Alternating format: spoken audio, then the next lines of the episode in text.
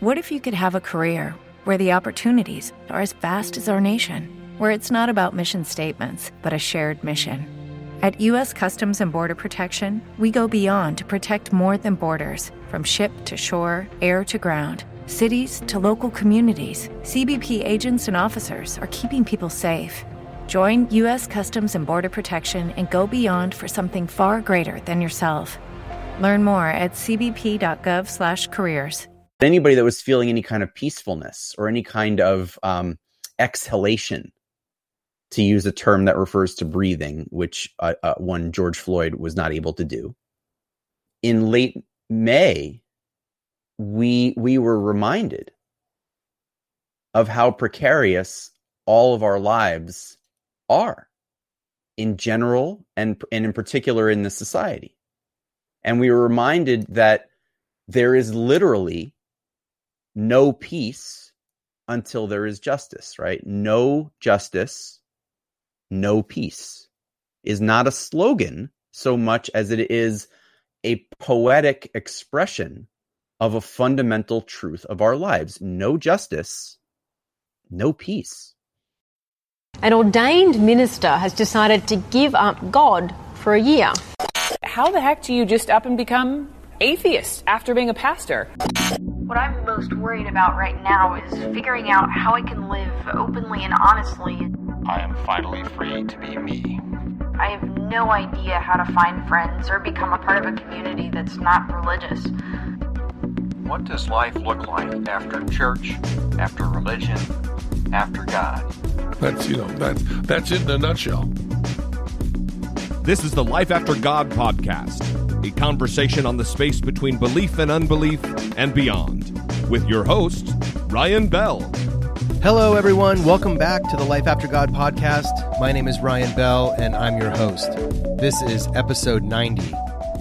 My guest today is Greg Epstein humanist chaplain at Harvard and MIT, and a bunch of other stuff that we're going to talk about in a few minutes. We recorded this about two weeks ago during the peak of the uprisings around the country, led by Black Lives Matter, the Movement for Black Lives, and others. For me, this was a very cathartic conversation that sort of ranged all over the place, and I think it gets better as it goes along. We'll see what you think. This has been a very difficult few months, to say the least personally and as involved as I am locally, I feel exhausted by the challenges that we're dealing with. I've been doing a lot of reading, trying to continue my education about U.S. history, the part that was left out when I went to school. I wrote something on Monday about this experience of sadness slash anger that's my daily companion these past several months. I don't think I even allow myself to acknowledge how I'm feeling until it basically knocks me out for a day. Over the weekend, I read Sikivu Hutchinson's new book, Humanist in the Hood, which is a scalding rebuke of mainstream humanism and a stark wake up call about the mass marginalization of women, people of color, and especially women of color. Right now, I'm reading Angela Saini's amazing book, Superior, A, because I want to, and B, because I'm preparing for a conversation with her in July that will be part of the Secular Student Alliance conference. I'm also about to have a conversation with Katherine Stewart about her book, Power Worshippers, which will also be a part of the Secular Student Alliance conference. I'll put uh, details about that in the show notes. So, as I said, Greg Epstein is my guest on this episode. Many of you probably know Greg either from his work at MIT and Harvard, his book, Good Without God, or his writing over the past year at TechCrunch, or maybe some combination of these. If you aren't familiar with his writing, I hope after this conversation you will check it out and I'll post links, of course, to his work in the show notes. I would be remiss if I didn't say again how important it is that this podcast is made possible by the generous support of listeners who contribute anywhere from a dollar to a $100 a month to make it possible. I want to especially thank my friend Nathan Watkins, who is the newest advisor level member, and Jose, who just joined as a member last week. Thank you both so much for helping me keep this show going, especially now when times are so tough. If you've been appreciating the podcast, I want to thank you first for tuning in faithfully or even sporadically. That's the whole reason I do this, so you can hear and engage with the conversation. I would be so grateful if you became a supporter. Membership starts at $5 a month. If you want to join this group of highly intelligent and very handsome people who support the show, please visit patreon.com slash life after God. It would also be awesome if you would subscribe to the podcast on whatever app you use and leave me a review on Apple Podcasts. The reviews on Apple Podcasts especially help others find the show and is a great support to me. Okay, let's get to it. Greg Epstein, welcome to the Life After God podcast. Thank you so much, Ryan. It's it's great to finally talk to you. Yeah, it's been it's it's been way too long, long overdue. I I feel like I've um, of all the sort of well-known humanists and atheists in the in the secular community, um, you're probably one of the, the last people on my list that I haven't uh, I haven't spoken to, and um, I had this sort of um, you know you know interest in in talking to you for so long because I read your book, uh, Good Without God, uh, towards the beginning of my um, 2014 Year Without God journey, and yeah. Um, yeah. So anyway, I've just been really um, intrigued and and impressed with the work that you do, and it's good to finally finally talk to you. Thank you. Likewise, I've I've been wanting to talk to you for for a few years now. Um, I've been, I feel like I've been learning a lot from you and with you politically and socially. Um, as as as political and social issues become an increasingly large part of my version of humanism personally, and um, so it's it's just good to get a chance to talk to you about some of the things that have been on my mind honestly like i i, yeah. I think we might get a chance to uh yeah let's do that to to you know purge some some you know for for me to vent about some things that have really been bugging me on this mm. conversation mm-hmm. but it's also you know and it's interesting to know okay yeah you were in, in 2014 um it was right around 2014 that i i feel like i kind of hunkered down and um focused very much on being locally involved in humanism, um, mm-hmm. creating local humanist community as opposed to um, going out and and doing um, doing humanist stuff nationally um, or internationally because uh, that had been a big focus of mine previously. And and and by the time you were getting into this stuff, I, I just um, I was getting a little tired of that, honestly.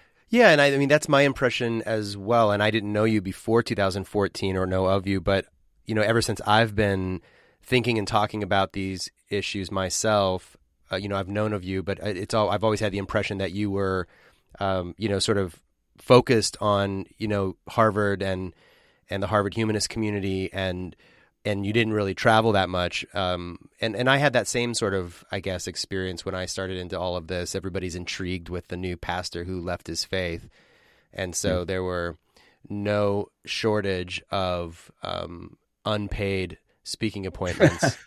for yeah. about two years, I ran myself ragged for nothing. Well, not for right. nothing. I mean, I made a lot of friends, but I was also very, very poor. I had just lost my job, as a pastor and was unemployed for large stretches of that. So it's, uh, but I felt good about myself. So I guess there's that, you know, like I was, I was traveling the country, meeting new people and expressing what was on my mind. Yeah. It was, it was a self discovery process for you, right? I it mean, was, it, it yeah. Gave you, I, I think the, the biggest thing that I got out of the earlier phases of my career that I wouldn't go back to now because they were just it was just too cumbersome of a lifestyle. But but what I got out of it was just this um, you know the, this experience of getting to know and meet and and talk with all of these different people that see themselves as humanists or atheists or secular or agnostic or what have you and and um, just um, you know just on the one hand really realizing like I'm not alone in this and on the other hand realizing that to any extent that i'm doing it publicly or for a living there's a responsibility to all those people right to to, to do it well in a certain way so you know some of us uh, some of the listeners don't know you personally and um, perhaps don't know about your career so I, w- I want to start kind of where i do with so many of my guests and just ask you a yep. little bit about your your sort of background and um, yeah. You know, I know that y- you know you have um, sort of a secular Jewish background, but I really don't know much more than that. So, get, tell us a little bit about your upbringing and so forth. Sure, sure. So, I was born in New York City. Um, I uh, my family was Jewish, but that was sort of the least interesting thing to me about Mm. our family at that point. Um, it wasn't something that we really talked about very much. Um, I my mom was a refugee. She she came to this country uh, by herself with nothing uh, on two days' notice um, when the, the communist revolution uh, came to Cuba, and um, you know she she was separated from her family because of American immigration policy for over you know a couple of years um, and really deeply traumatized by that. Although Mm. she's she's an incredible person, vivacious, you know, great sense of humor, very playful, but at the same time, a- deep, deeply, and fundamentally a survivor of trauma. Right. Um, and um, and my dad uh, was a little older by the time I was born and was sick for most of my life until he died when I was 18. Hmm. Um, so a lot of his his life was kind of eh, previous to my birth. Um, he was a kind of spiritual seeker, um, wanted to be a spiritual teacher, wanted to be a writer for the New York Times. Didn't graduate from college, so made it a little hard. Right. Um, Right. and um you know we we lived in a in a neighborhood called Flushing, Queens, New York that um was extraordinarily diverse racially and ethnically. And um I think inculcated this curiosity in me about everybody and everything in the world and and how like the world could be this sort of cross between a starship enterprise and a you know and, and a united nations refugee camp. Uh, um and um and yet um I, I don't think I fully understood until much later how even in a neighborhood where everybody was eh, you know sort of poor and creeping up into middle class um and where we all lived in small apartments and most of our parents were not born in the United States um among all my friends um or were born poor in the United States. Um how I still had this what you call white privilege, white male privilege, Right. because um, you know, I still looked the part at a time when that made all the difference. And so you know, I had this very conflicted vision of myself as a as a liberal Mm. and you know, because my mom had escaped violent communism, you know, she was a real liberal. She became a hippie after she learned English um, as a teenager, but she, you know, I don't think she could really bring herself to to go full on quote left unquote. Right. I mean, my impression of so many Cuban refugees is that they actually, many of them became conservative. Yeah, no, not my mom, not It's not so in any way, shape, or form. Yeah. But you know, she's no Marco Rubio or Ted Cruz or whoever, you know. But um, but at the same time, um, I think there was a fear of ideology. right. Okay. And, you know, especially when I was being raised by her, you know, like she she now tells me because I've you know I've now become a lot more maybe radical in my politics, and she'll now remind me, you know, your father was really liberal. You know, he he would not allow the he wouldn't allow the name Ronald Reagan to be mentioned in our house. Good for him. um, but um, but I just didn't know that version of my dad. You know, I, I just I just didn't get to know him that well before he died, and Mm. so um, so for me, there was this fear of ideology because um, ideology was just scary. It was it was brutal. It was um, a- and and it was the kind of thing that that could keep us um, as poor refugees for the Mm. rest of our lives. So you know there was there was a, a kind of pride for my mom in being able to move up and be mainstream and and you know live a, a decent middle class life and raise me to feel like I had the opportunity to quote unquote do anything or be anything. Mm, mhm. And you know, the fact that I looked like a typical white male politician at that point in my, you know, young life um didn't didn't help or didn't hurt depending on how you look at it. Um you know, I, I just was raised with this sort of Americanism ideology that that even if you're a liberal and you're compassionate towards everybody and you believe that you should be able to marry anybody, man, woman, black, brown, purple, or polka dot, which is Mm. I think literally was said to me as a little kid, or you know, even if um, you know, never again as I was taught about the Holocaust, means never again for anybody. Right. There was still a fear of like any ideology might again mean that we would end up destitute. Yeah, And- like enslaved and there to that this- ideology. Yeah, and there was this there was this feeling that that I wouldn't have to live that life of of fear and destitution and and and just sort of existential dread that my mom I think grew up with. Yeah, I mean, I think that is the dream yeah. of classical liberalism. I mean, that it respects everyone, it respects diversity. It's like dem- liberal democracy. You know, it's like protects the minority view. You know, and that's that's the vision, and it, it it's a it's a beautiful vision. When Yeah, when it yeah. works out. Although you know, I, I was sort of like my my mom would tease me when I was a kid that I was a little bit influenced by the the Alex P. Keaton character. Yeah. Um, in the in this sitcom Family Ties, Oh, yeah. like this, you know, he's is this kid uh, Michael J. Michael J. Fox, yeah, right? Yeah. Who um was being raised by hippie parents, but um was you know was pretty conservative as a character um and um i oh yeah uh, when i was 18 years old when i turned 18 i registered as a republican wow. and and my um my parents were just aghast absolutely aghast That's great. I mean, I think so. You, we talk about this a lot. I think in in like conversations that I have about how, you know, conservative parents raise liberal kids, and then liberal parents tend sometimes raise conservative kids against their will, and both against their will, kind of. And I don't know if it's just children trying to differentiate themselves from their parents and not be just like them, or they're or they're compensating in some way for um, something they didn't experience or something. I don't know what it is. I'm not a psychologist, but yeah i mean I, I i wanted to be the poster child and superhero of american exceptionalism Mm, mm. you know and and i wanted to do that i mean i'm talking when i was 18 years old or so you know 16 15 16 17 18 19 20 years old so like Right. the early to mid 90s right.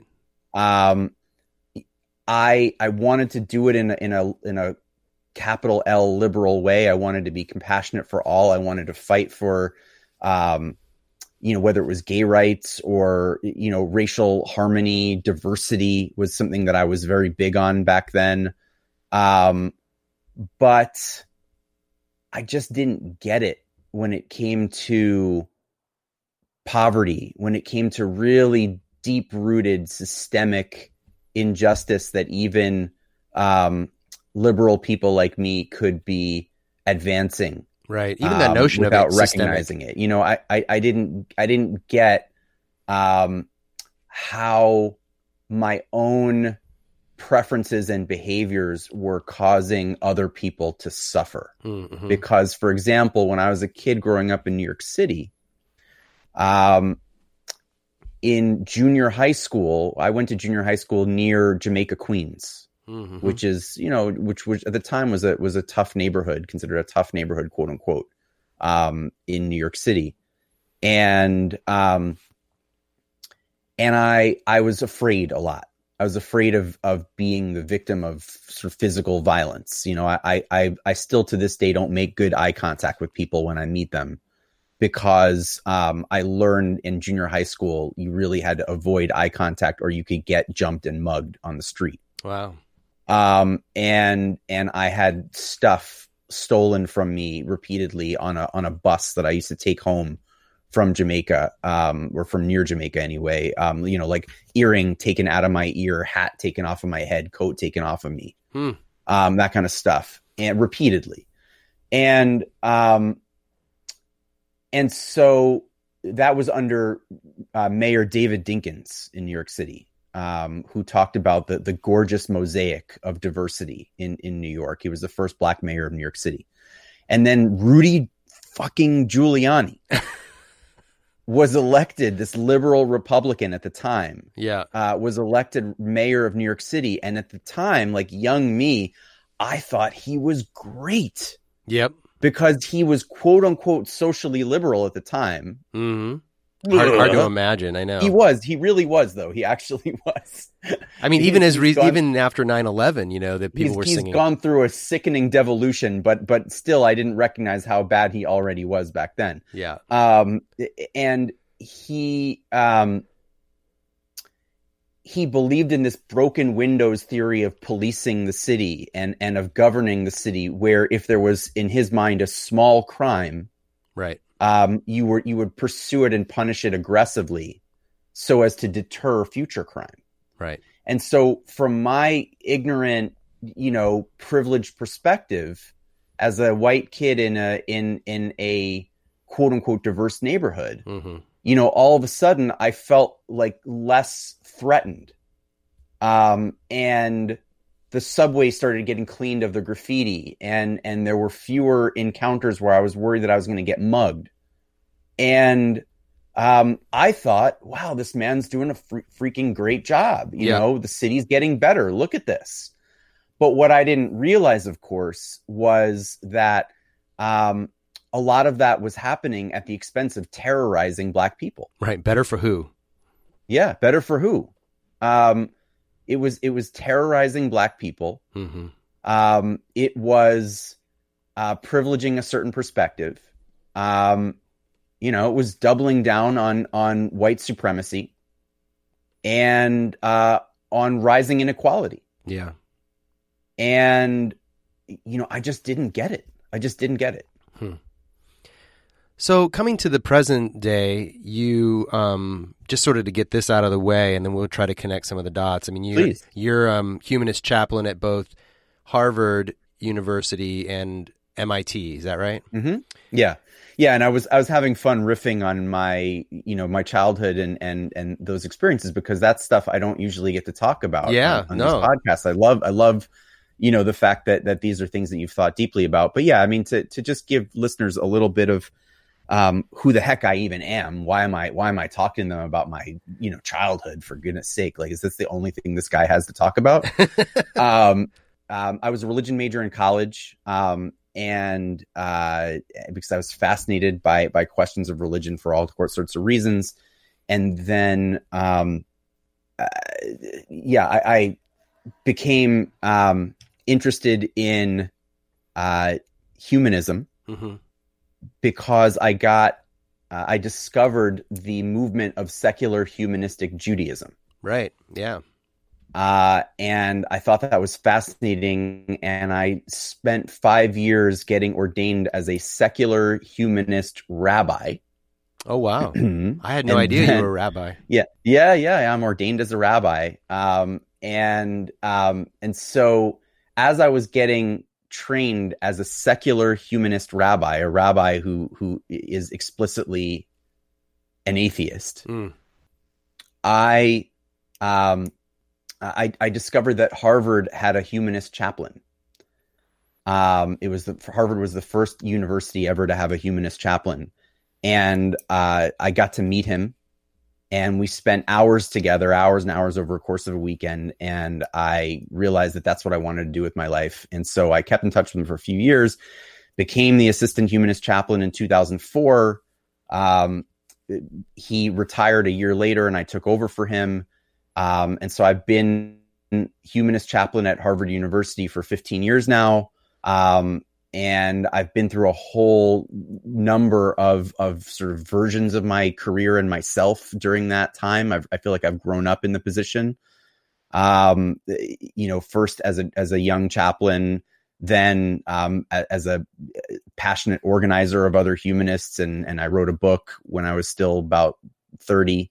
Um, that was good without God, and um, and then started to try to pull together a humanist community movement around the country, um, and um, then opened up a community center um, in Harvard Square. We ultimately raised a raised a few million dollars to to to spend on um, a, a kind of humanist congregation for what we called atheist agnostics and allies Hmm. um, starting in 2013 2014 and um, and then closed that congregation after about a thousand meetings Hmm. in 2018 I remember so clearly. I was like, wow. And- Yeah, and and so we closed that down right as I was all b- b- adding humanist chaplain at MIT to my portfolio. Um, and when I decided to to add MIT, I was invited to become a chaplain at MIT in this new uh, senior role that I have there uh, called uh, convener for ethical life, as well as um, humanist chaplain at MIT. Um, I I started thinking about how MIT is a tech school, and I started thinking about tech, Hmm.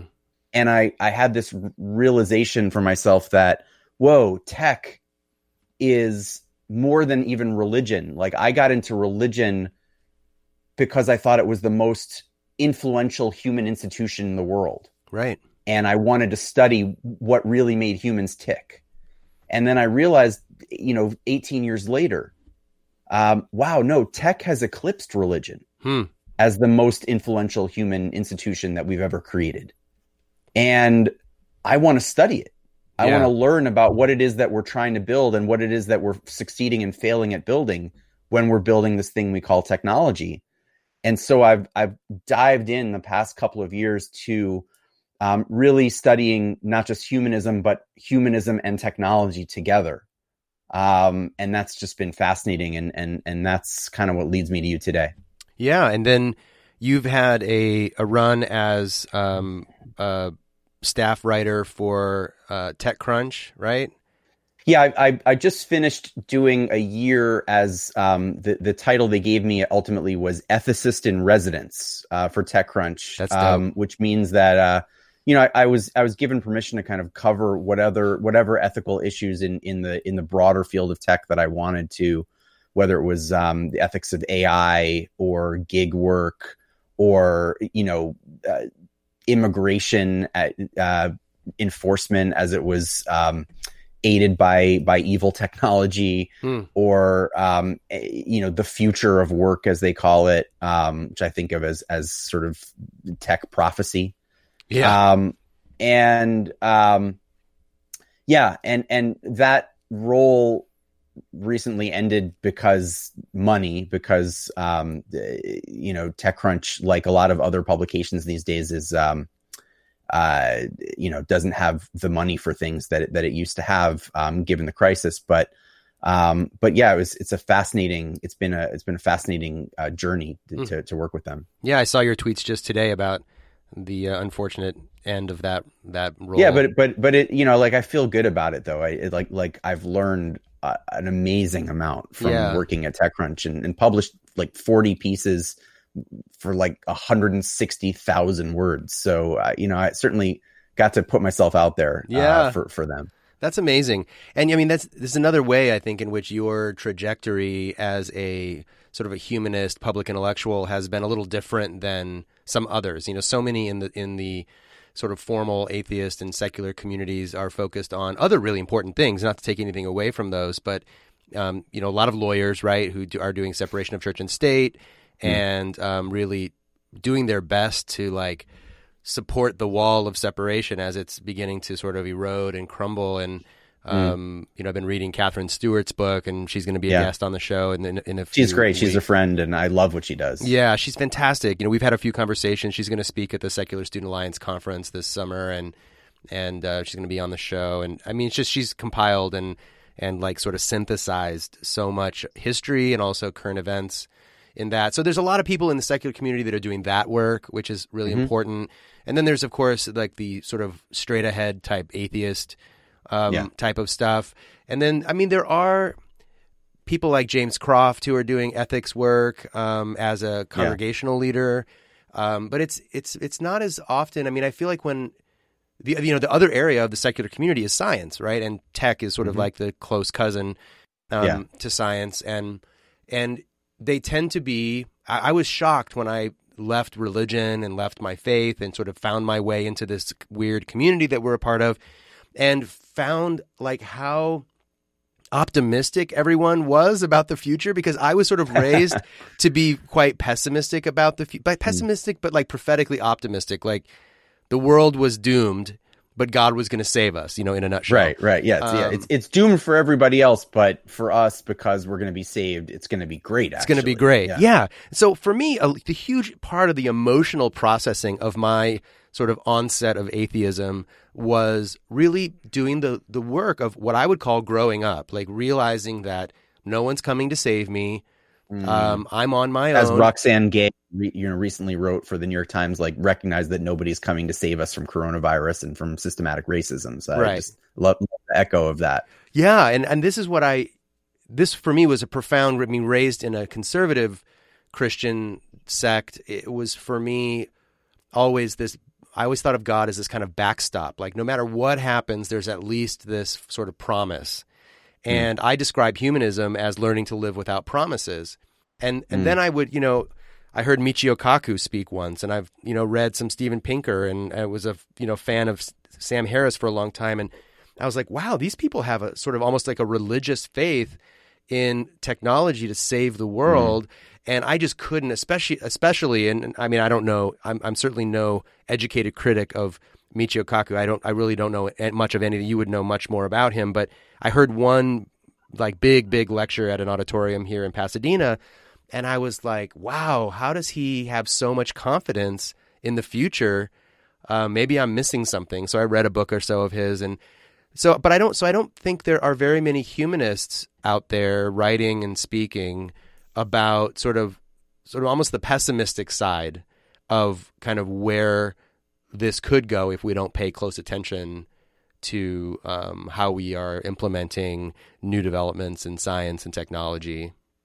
Yeah, I mean the the thing that I think hasn't changed for me with all the evolution that I feel like I've been through as a humanist, what hasn't changed is I got involved with humanism and declared myself to myself as a humanist because of a fascination with what it is to be a human being Right. with with, with this feeling of wow I, i'm i'm human and we're human and and we have a sense of what that means and and we get to explore it Mm. um and and and i wanted to and still want to explore my own humanness in any and every way that i can figure out how to do so um but the the change to me has been um this you know going from a sense of um uh, you know of, of of liberalism will will redeem humanity to a sense of um a sense of how you know how, how much work we all really have to do Mm. um, and, and how how buried under um, some thousands and thousands of years of, of mistakes we are, um, along with all the good that we've done and, and the the the things that we've learned. I love that. I mean, there's so much humility there, and I, I find humility in in such short supply, really everywhere. Um, one of the criticisms that I onboarded pretty quickly as a new atheist, um, not a capital N, capital A new atheist, but as a fresh new atheist. um, um, yeah, like a like a like a baby vampire. right? Exactly, exactly. Um, I hadn't learned the ways of the Force yet, but um, was just the critique that Christians um, have a kind of arrogance about their beliefs, and and I, I you know, I, I again, any broad sweeping generalization is not going to apply to you know everyone, of course, but I could recognize a certain kind of arrogance in my own Christianity in my own sense of knowing the truth and having this confidence in my faith. Um, but you know, lo and behold, that arrogance shows up all over the place. Whether you're, it's a sort of a scientific arrogance. Um, you can almost imagine, you know, these early race scientists, you know, in the late 19th, early 20th century, so confident that they had really figured out what race is, you know, and had really, uh, you know, cracked the code, or the eugenicists who were like figured out they're so so confident in their scientific research that they can, you know, breed defects out of humans the way that people try to do with other things. And and then there's arrogance in in a kind of um, a philosophical arrogance around um, atheism and as well that crops up all the time and it's it's a little Well- disheartening Well, let me let me speak about arrogance here from a place of personal experience, right? Not to say that I'm a, a formerly arrogant person or a, you know a deconverted arrogant person. that would be I'm arrogant I'm- of you to say Sure, I'm still I'm sure I'm still an arrogant person in, in many ways, but but I, I think it, I think it's safe to say as somebody who used to be a hell of a lot more uncontrollably arrogant than I than I currently am, um, I um, I think arrogance is all about fear.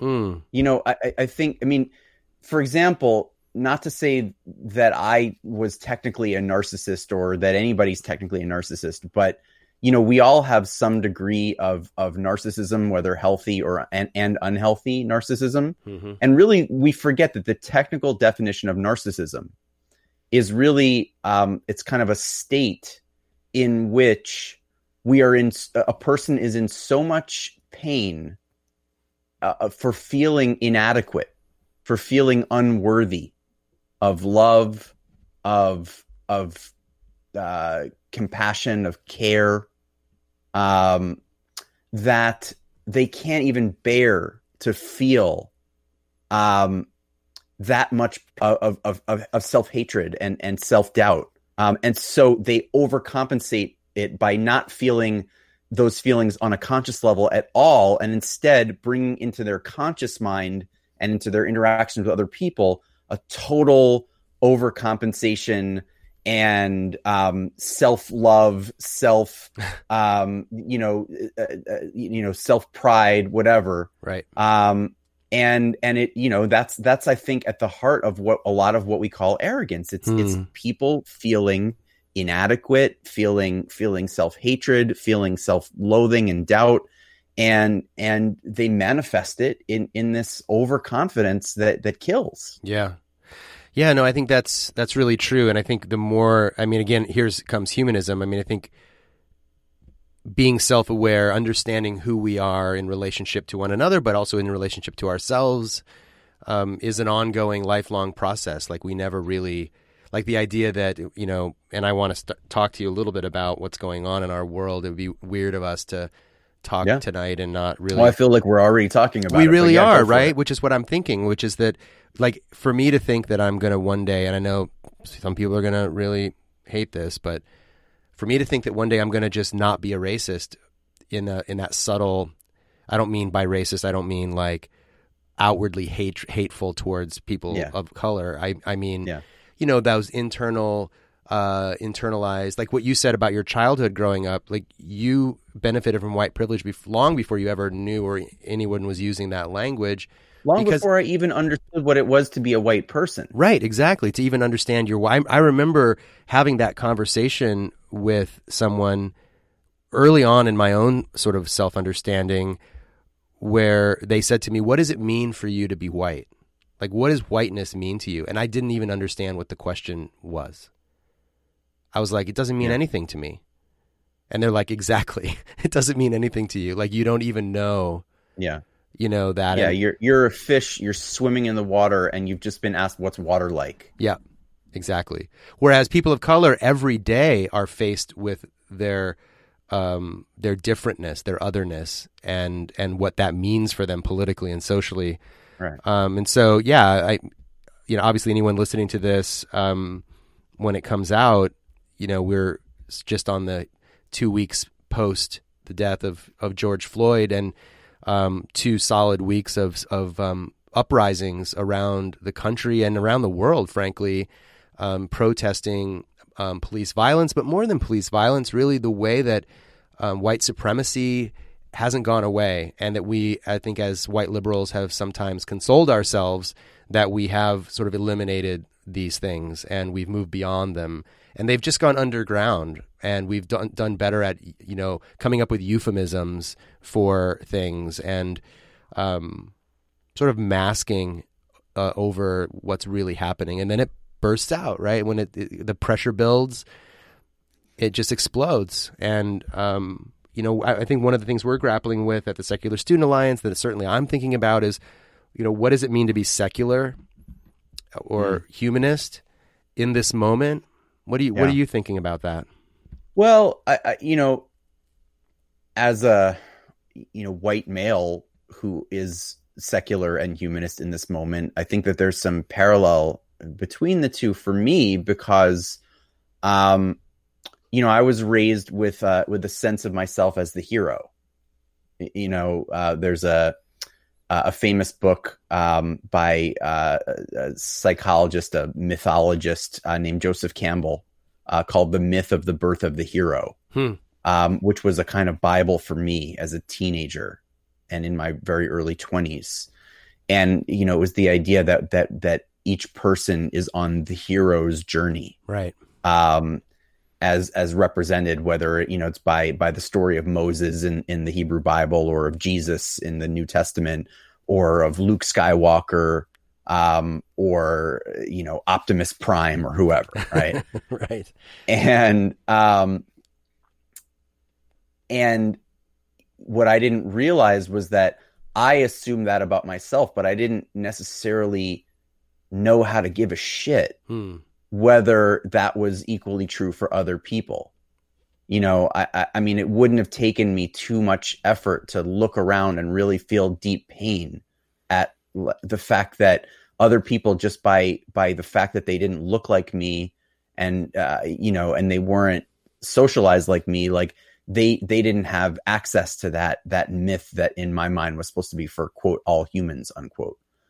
And um it's interesting because a lot of the people who up to this point in history not necessarily in the future but up to this point in history a lot of the people who have affiliated themselves with the quote secular movement unquote hmm um, do have similar background to you and I, and That's and were raised to think of themselves as the hero, and and were raised to look at Luke Skywalker on the screen and think that that canon should be me, and it will be me, and it is me Right. in some way, you know, and so we're now kind of sidelined as a movement because I don't think there's really any scenario in 2020 where we, the people that currently constitute the organized secular movement, end up as the heroes in the story of what the hell is going on in the United States right now. right. We can be we can be an important,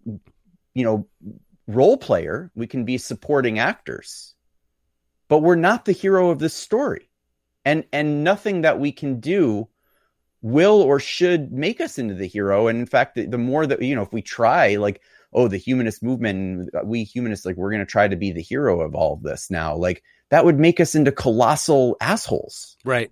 Yeah. Yeah, I've seen it in other sec- in other uh, sort of activist movements right now. You know this, um, you know, in the nonprofit world, as you well know, everyone's always trying to raise money, and it's been Mhm. really remarkable to see nonprofits that are not focused on racial justice um, say, "Please donate to these five black activist organizations," you know, or Mhm. or there's been, I think, a real outpouring of solidarity. Um, you know, it's certainly not perfect, yes. you know, but but yeah, I think I think you're right, especially in the fundraising world and all of that. Like we're we're always trying to paint ourselves as the ones without whom this would all go to shit, right? So, um, and that does feed a certain kind of narcissism, as you say, and and a certain kind of um, self importance that it can be really destructive when combined with latent white supremacy and and white privilege that I already I mean in fact I just um you know I I'm, I'm very involved in local politics here in Pasadena California and I'm a part of the tenants union and our tenants union is really diverse and um and I'm there's no uh, official leader it's a very flat structure we're all volunteers um, we have sort of conveners of committees, but those even rotate and change. So there's nobody, there's no hierarchy. So, you know, we're all pitching in to get stuff done. And just recently, one of the um, the black tenants was was doing some um, work and asked for my help on something. And instead of just helping her with what she asked me to do, I also misunderstood some things. But so my first of all, my misunderstanding of what she needed um, which probably grew out of my haste in not trying to thoroughly understand what she needed. And then I went beyond what she asked me to do to do some other things to what I thought would help and to fix things, right? Mm. And and then there's this a little bit of um, heat coming back to me from from her, and I didn't understand it, you know. And I was like, well, I was just trying to help. And so we had a conversation that was pretty intense, and it I went away from that conversation f- for about three days of of introspection, you know, um, all the while protests around the death of George Floyd are happening, right?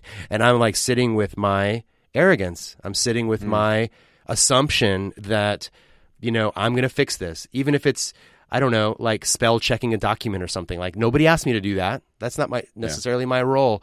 Um, and but I just assumed that I could step into that role and.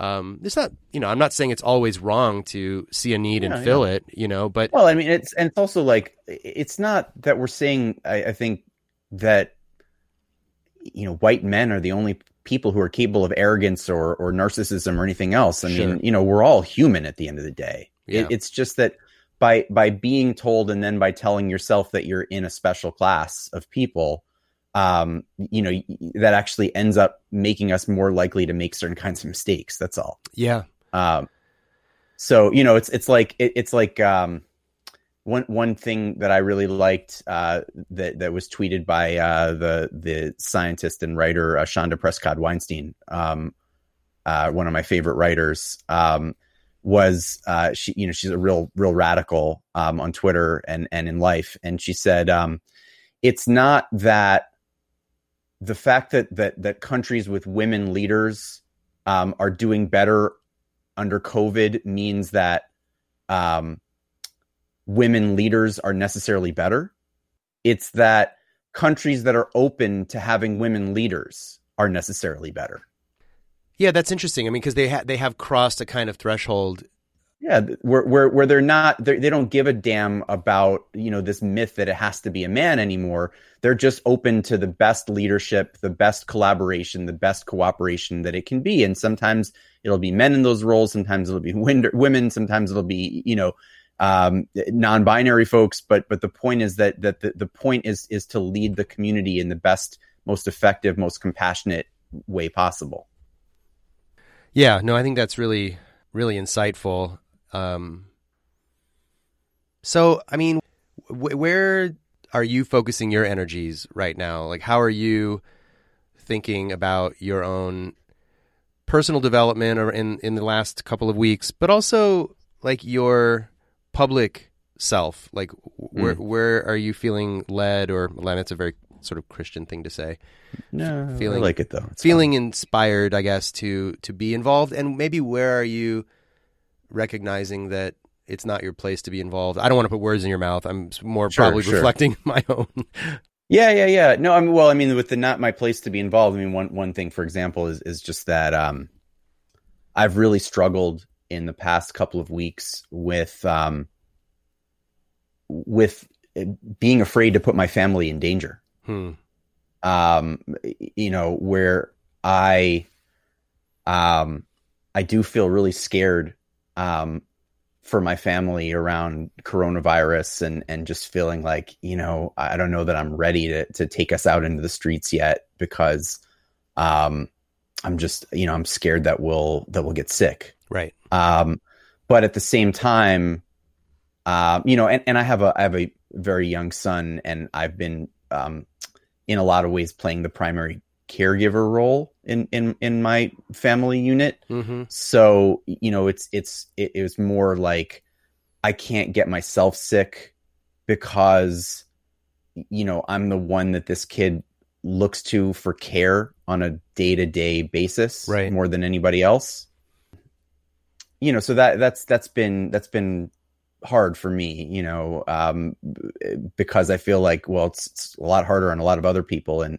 you know maybe i should take more risks than i'm taking Right. um, even though you know he's he's too young, I, I in my judgment, to be safe out at a, a protest just yet. right. Um, and um, and so, but you know, but again, a lot of people are are fundamentally unsafe, and so what what's my responsibility? That's just something that I just think a lot about. I Me struggle too. with. Yep.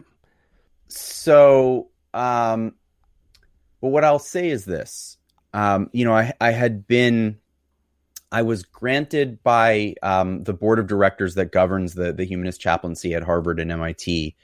Uh, I, I they granted me a, a 12 month paid fellowship. They offered me um, uh, six months of like on my full pay, which by the way, and, and ain't that much, but you know, that's, that's another, that's another thing. Um, uh, uh, six months of my full pay or 12 months of half of my pay, um, to, to go and explore this, um, concept of, of humanism and technology.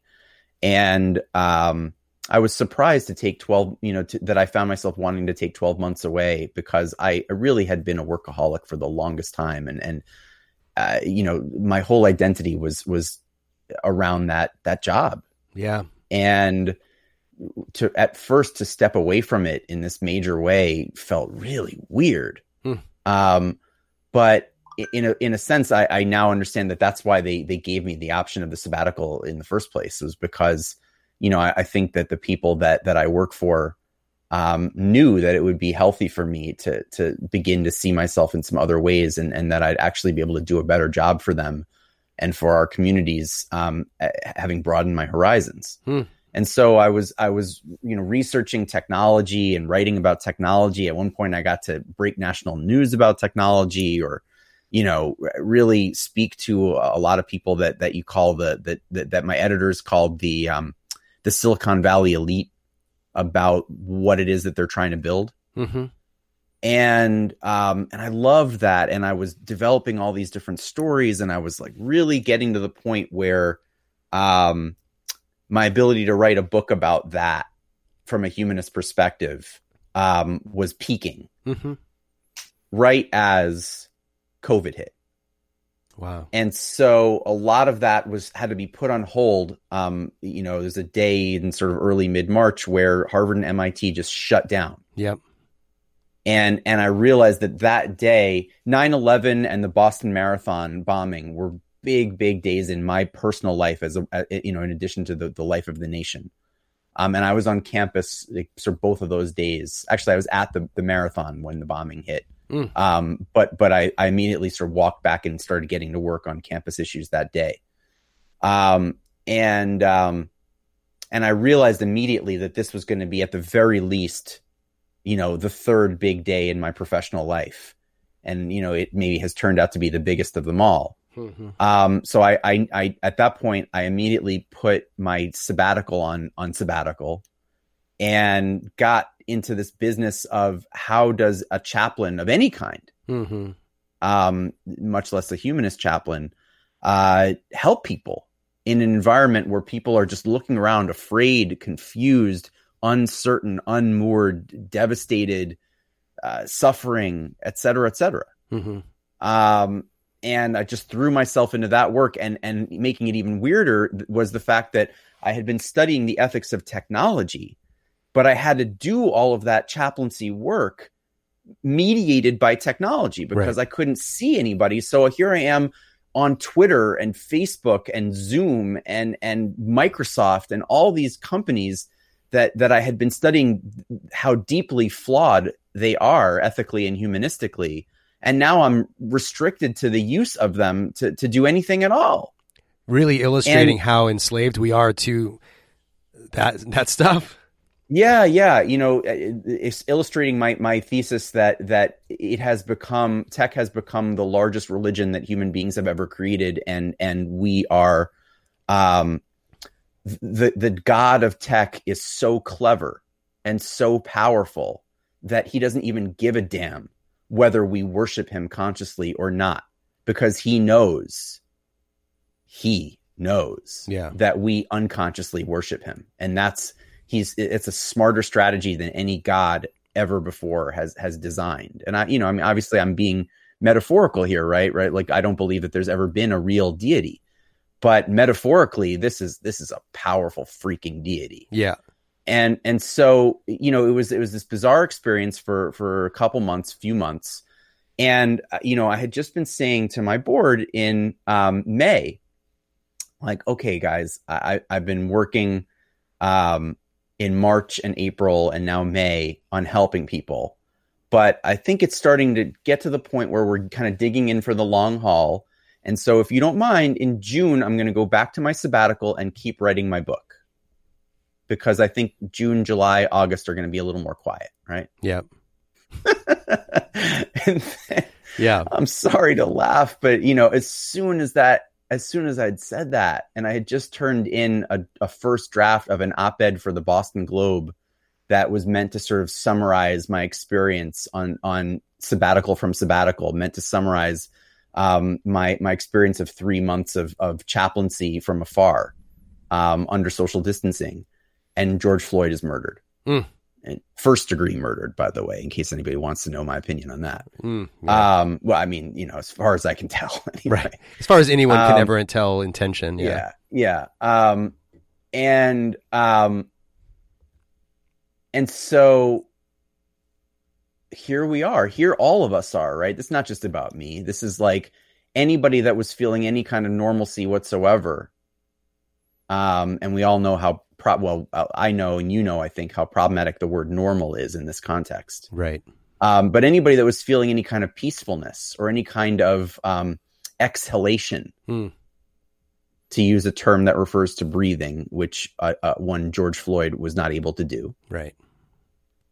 Um, in late May, we we were reminded of how precarious all of our lives are in general and and in particular in the society. Yeah. And we were reminded that there is literally no peace until there is justice, right? No justice, no, No peace. peace. is not a slogan so much as it is a poetic expression of a fundamental truth of our lives. No justice, hmm no peace. Yeah. Yeah, and I think the un, you know we, you see it repeated throughout history. You know, the underclass can only take so much, and then this injustice manifests itself in a, a disruption of the peace. Um, you know, just in our lifetimes, we've seen it repeatedly. Um, yeah, I mean, it's really a bizarre moment, and I think, but I think a moment for for both, you know, this sort of praxis principle that I try to implement in my own life, you know, of of action and reflection. And so I'm, you know, I'm acting a lot. I'm doing a lot in, um, you know, for instance, today, you know, our public safety committee of city council met to talk about civilian oversight of the police department, which they had shelved three years ago, four years ago, and which I campaigned on, um, bringing that conversation back, and it was brushed aside repeatedly. Not and, and and not even. I mean, brushed aside is actually the right way to put it because it wasn't even seriously considered. Like there was one of the sort of boilerplate questions that we would get asked at forums, and and they would say, "Well, you know, our police department's doing good." and it is doing better than some, right? But um, you know, today they met to re- open up the conversation again about civilian oversight, and you know, we were, you know, the, one of the groups I work work with in the city, you know, organized a bunch of public comments. There was probably two hours of read, you know, they were still meeting on Zoom and everything, and so like city staff read out loud two hours of public comments in two major chunks, not all together, but um, it was really an outpouring, you know. And some of those comments were like, "I unequivocally support the police, and we need to give them more money," you know. So there were those comments as well. but um, Yeah. yeah, so there's the action part, like where it's like this is, you know, the iron is hot and can be molded, you know, in these moments. And then there's also, for me at least, and I'm sure for so many people, maybe everyone, this desire to really go back and educate myself about things that I didn't learn as a younger person, you know, about the riots in the 60s and um, civil unrest even in the 90s. So in the 90s, when um, the Rodney King um, beating happened and those police officers were uh, exonerated by the court, I was at a fundamentalist uh, Bible college in Northern California, and my dad lived in Southern California. and to my shame, I barely remember it even happening. Like I remember that that it happened, and I remember seeing the video of him being beat up by those cops when the video came out, but it didn't even register on my radar as a human being what was happening. That's how like Yeah. isolated and and shut Yeah, away yeah. from society. It's I possible. was. I mean, there are a lot of bubbles in this country, yeah, and it's really possible to live inside of one yeah, for at least for a, a long period of time until it pops. yeah, Um, but one thing that I really admire about what you're doing now, and that in some ways I'm I'm intrigued by the possibility of emulating what you're doing right now, is your involvement very much from a humanist perspective, as I see it, hmm in local civic life and local progressive politics? Right, um, that it it has occurred to me, and um, we both read um, or or have engaged with Martin Hägglund's book This Life, and I, you know I know you did a great interview with him, and and um, you know you've spoken really powerfully about about things related to to to that you know the, the issues that he brings up, um, but this idea that I used to believe that the best way that a humanist involved in the humanist movement could express a commitment to humanist values and, and a humanist movement was through building a local community of humanists. right, You know, I, I was really, I spent a decade dedicating my life to the emulation of the religious congregation by atheists and agnostics um, from a specifically humanist perspective. And I'm proud of a lot that was accomplished under that that banner and that that rubric. But I have come more to believe at the moment not that, that that anybody should stop doing that work hmm if they you know if they feel motivated to and they feel like they've got a good context to do it in because i think it's still great work but for myself anyway for me personally i've come to feel that the best way that i know to express my my commitment to these things that we call humanist values and and this movement that we call humanism um is by getting involved in the messy step by step often plagued by hypocrisy and and and and compromise and um, rancor uh, and ignorance, but still this this work of building a demos, of building um, a democracy, of building a, a, a system of of jurisprudence, of of laws yeah, uh, by which we govern our, our society, of of building a dialogue among humans around science and critical thinking and and and just incrementally making life better through more cooperation collaboration. And like humanists again i don't think that we're ever at least in the short term and and you know uh, going to be the stars the heroes in a classical sense of that work. But on an optimistic note, I think that we can be significant players right, in the ensemble cast that that kind of work requires. hmm I think that we can be, um, as a movement, you know, we can get involved in civic work and be one of the actors in the show that people really show up excited to hear and see. hmm Because I think that as a movement, we actually are very well disposed to some of the the key ideas that that need to be upheld in order to to to have a functioning democracy. Yeah. No, I think that's really profound. And I mean, I, even when I was a Christian, I felt this sense that it was very difficult for it's difficult for people to um, to keep attention of we we would describe ourselves as a community for the sake of the world, and it's and I think it's easy to err in one direction or the other. Like to be a community, this inward facing sort of you know, to I guess put a little bit of a pejorative label on it, kind of this kumbaya experience where we feel good about ourselves and our relationships with one another, which is super important, of course. Like I I thrive on healthy relationships with others. You know, I I wouldn't be the person I am tomorrow if they ended right now. You know, I mean, it would affect me immediately.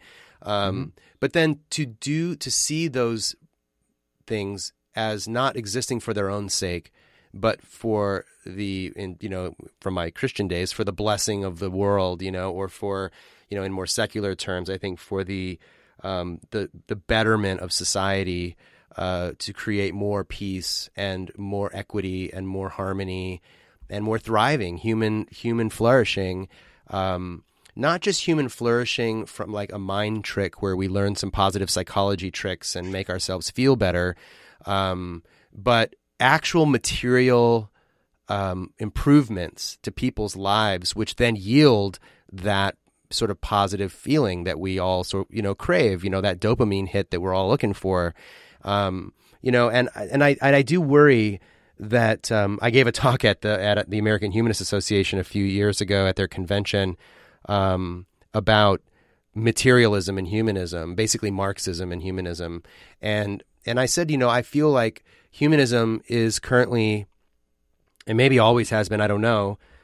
But there have been pockets of, of, of radicalism, but I, I, think by and large, humanism has been too concerned with like bourgeois interests, you know, of um, human thriving of the sort that can exist when you're well off and well put together and have a good education. And we talk about science, and we talk about, um, you know, community service, which is this kind of like simplistic yeah. giving back, um, yeah. philanthropy. I know you you uh, spent some time with Anand uh, and you know his book Winners Take All and you yeah. know that type of sort of liberal thinking around what it means to be humanistic instead of saying look as atheists we don't think there's any supernatural so and not all atheists are materialists but let's just say for the sake of simplicity that there's a kind of a generic materialism going on when you don't have a sense of super materialism like there's no sort of outside there, you know, and yeah. and and so then the only thing that we can affect, you know, if if we don't believe in a spiritual realm that we can affect, the only thing we can affect as people is the physical realm in which we live, which means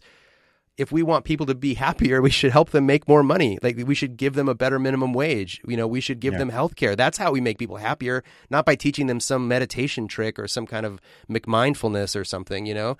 And and the right. mindfulness can be helpful along the way, but I think, you know, well, with, the mindfulness is is I mean, it in at times is taught to let's say poor people, marginalized people to help them cope with their stress, but usually what the mindfulness ends up being is something that's taught to the privileged people to help them learn a, an actually an, an, extremely effective technique for drowning out their their doubts as to you know whether or not they're actually oppressing the other people that don't have access to such wonderful opportunities to just sit and meditate. Right, the ethical you know rationality Stam. of what they're what they're doing. Who Harris? Yeah, right, right, exactly. Like or ten percent happier. That guy like um, yeah, I'll I'll I'll give I'll give Dan Harris a little bit more of a pass than I give Sam. Yeah, Harris. yeah, no, for sure. You know, Dan and I have had some good interactions, and I you know I think I think he's I think he's trying a little harder than than uh, Mr. Sam Harris is to to explore that stuff. But um, one of my I'll give a little plug to one of my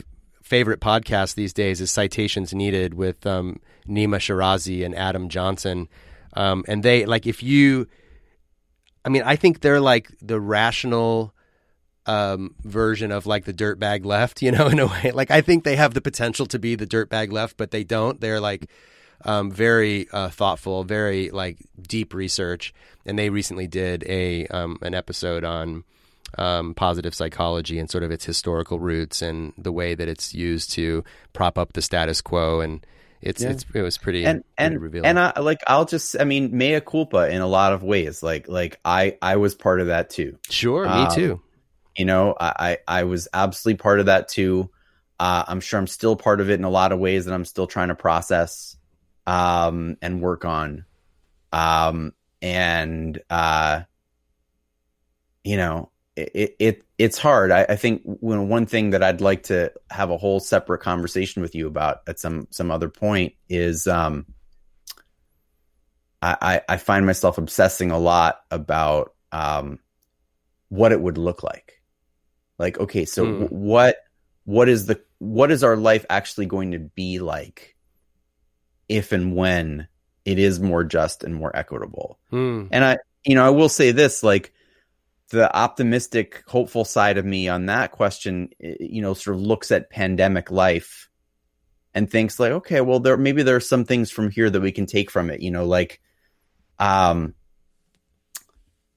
like I was um talking to my mom today. Is my mom's now in the house with us, trapped here, as opposed to being trapped in New York by herself, where she was Hmm. Mhm. and um and I was saying like okay you know we we really do probably eat better food and enjoy our food more now under the pandemic than we did before.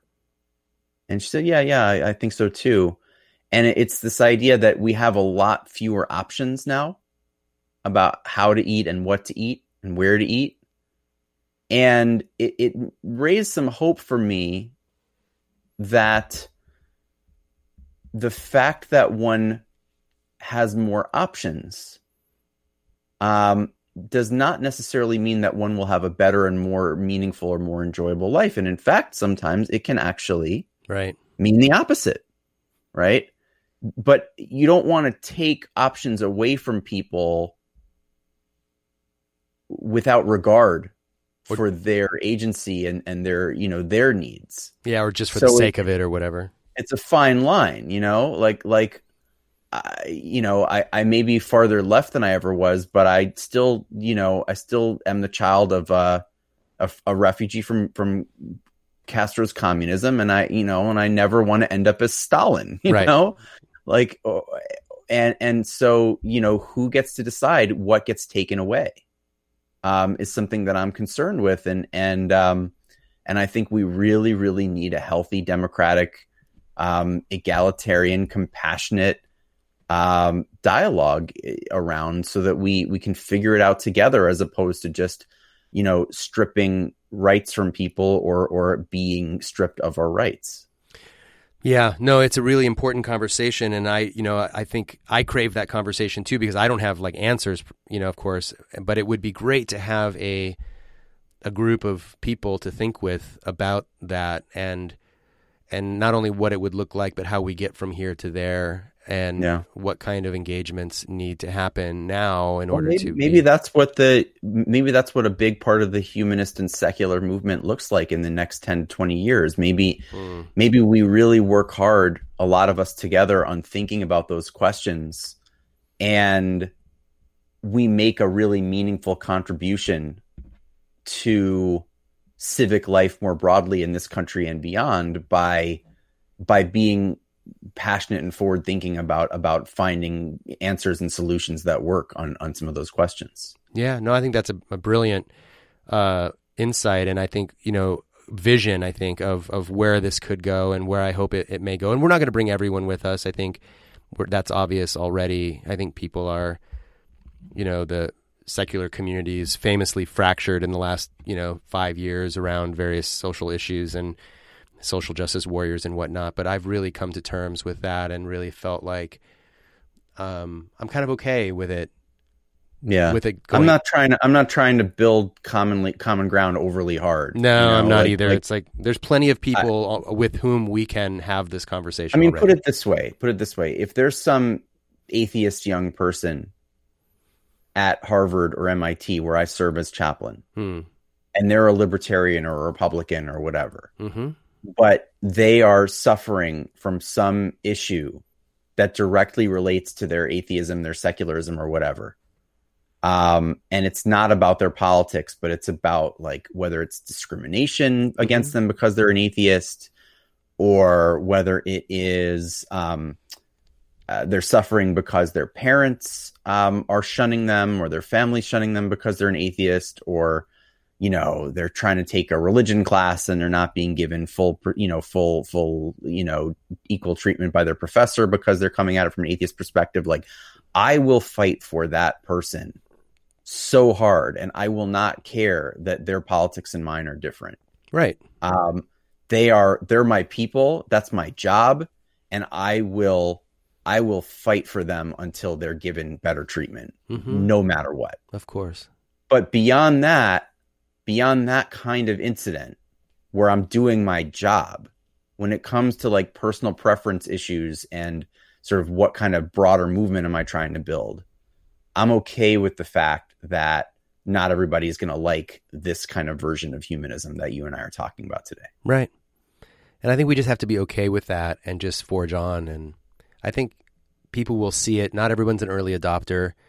And I think as it builds, and because I also think leftists, and I'm not trying to say you're a leftist, um, but I'm, I think leftists have a lot to learn still about what it would mean to be in the center. You know, like if if the left ever had power in this country, they have to now govern, you know, and not just be rabble rousers from the margins. And I think that's a, a huge shift and um, something that we're a long ways away from still. Well, I have taken up a lot of your your night, and um, This is great. This is great. I love talking to you. Um, I, I'd be very curious to see how your audience, you know, receives the conversation, and if people have questions, um, comments, whatever. I hope they'll find me on Twitter and you know tweet their thoughts at me. I, I, I would love to engage further around these things.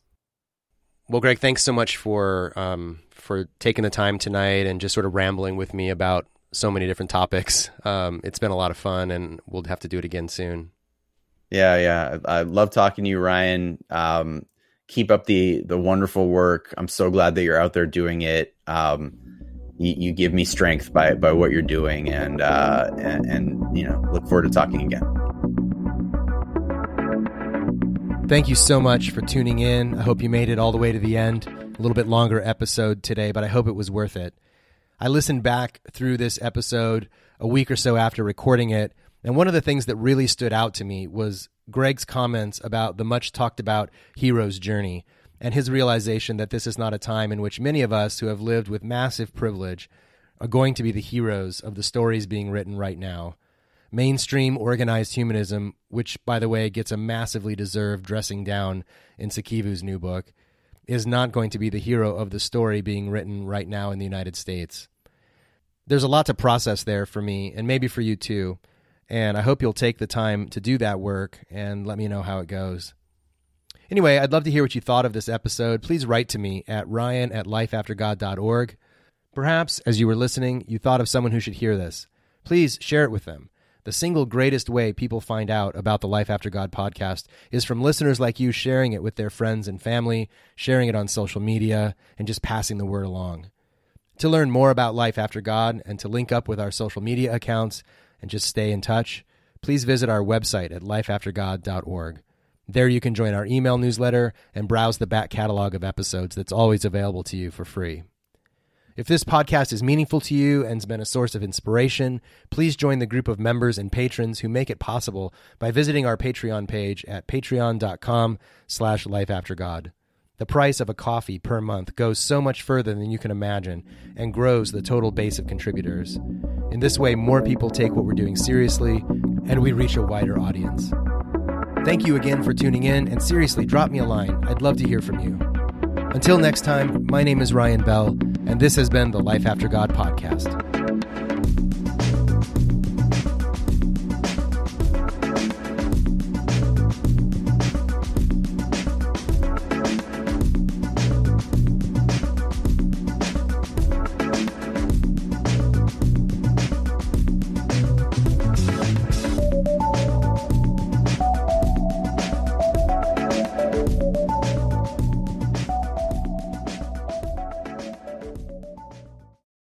Lucky Land slots, you can get lucky just about anywhere. This is your captain speaking. Uh, we've got clear runway and the weather's fine, but we're just going to circle up here a while and uh, get lucky. No, no, nothing like that. It's just these cash prizes add up quick. So I suggest you sit back, keep your tray table upright, and start getting lucky. Play for free at LuckyLandSlots.com. Are you feeling lucky? No purchase necessary. Void where prohibited by law. 18 plus terms and conditions apply. See website for details.